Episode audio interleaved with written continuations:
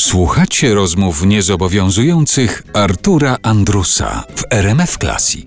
To są niedomówienia dzisiaj z Henrykiem Sawką, rysownikiem polonistą. Ustaliliśmy, że to jest twój wyuczony zawód. Na te studia poszedłeś e, na polonistykę z pasji do literatury? Czy to był jakiś przypadkowy wybór? To znaczy, e, będąc w liceum, e, jedyny przedmiot, którego się nie uczyłem, a sam mi wchodził do głowy, to był język polski. Po prostu inni musieli się bardzo mocno przykładać, wkuwać, a mnie to samo przychodziło. Ja, ja nawet chodziłem w klasie pierwszej na lekcje, jak miałem okienko z klasami czwartymi i innymi. Po prostu polonistyka była moim naturalnym żywiołem, tak samo jak rysowanie, bo ja rysowałem od dziecka.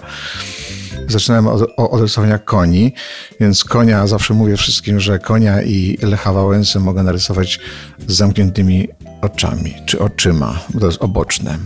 No dobrze, i w którym momencie zorientowałeś się, że to nie polonistyka, nie język polski będzie twoim zawodem, e, nie, nie z filologii polskiej będziesz żył, a będziesz żył z czegoś innego, czyli z rysowania? To właśnie była pewna konieczność, ponieważ jak y, niektórzy wiedzą, to ja bawiłem się w kabaret. Pisałem teksty kabaretowe, pisałem piosenki, zresztą to mi do dziś też zostało no właściwie takie parodie piosenek, czyli słowa do znanych przebojów, bo lubimy tylko te piosenki, które znamy.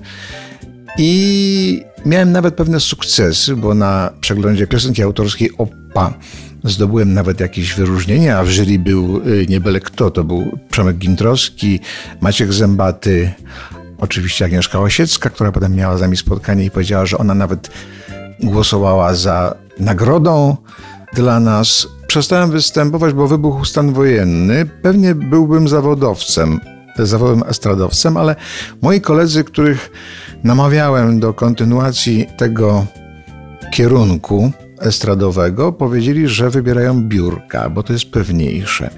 No i ja z konieczności zacząłem rysować. Pojechałem na famę. Wcześniej pojechałem na tę famę na warsztaty piosenkarskie, które miał prowadzić Zbyszek Książek. Poszedłem na plażę, tam go nie było, do MDK-u tam go nie było, na pole namiotowe tam go nie było, do amfiteatru tam go nie było, do muszli tam go nie było, więc w ku żyłem się i zacząłem rysować. To znaczy trafiłem do biuletynu famowskiego prowadzonego przez grupę z ITD. Czy można powiedzieć, że zacząłeś rysować dlatego, że nie znalazłeś Zbigniewa książka? Tak, tak, z braku książek.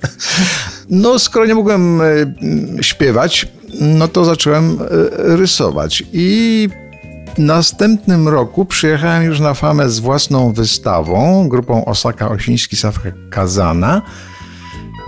I tak się złożyło, że jury przyznało mi stypendium a dziennikarze z ITD całą tę teczkę rysunkową zabrali i zaczęli ją puszczać regularnie w tym tygodniku, po czym w 1985 roku zaproponowali mi przejście na, do, do stałej rubryki zamiast gołej baby z tyłu na ostatniej stronie okładki.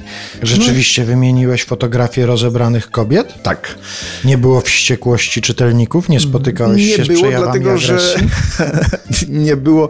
Y, no to, to była wtedy oczywiście atrakcja dla czytelników, bo y, gołe panienki się nie wszędzie pokazywały, ale ona była przeniesiona do środka. Aha, czyli nie straciło na atrakcyjności tak, tak, tak. nic Ona się. była pokazywana w takim małym formaciku, i, ale w środku już była na dużym, na dużej płachcie, a ja byłem w rubryce na końcu. I między innymi chyba tam był też Lew Starowicz, z tego co pamiętam.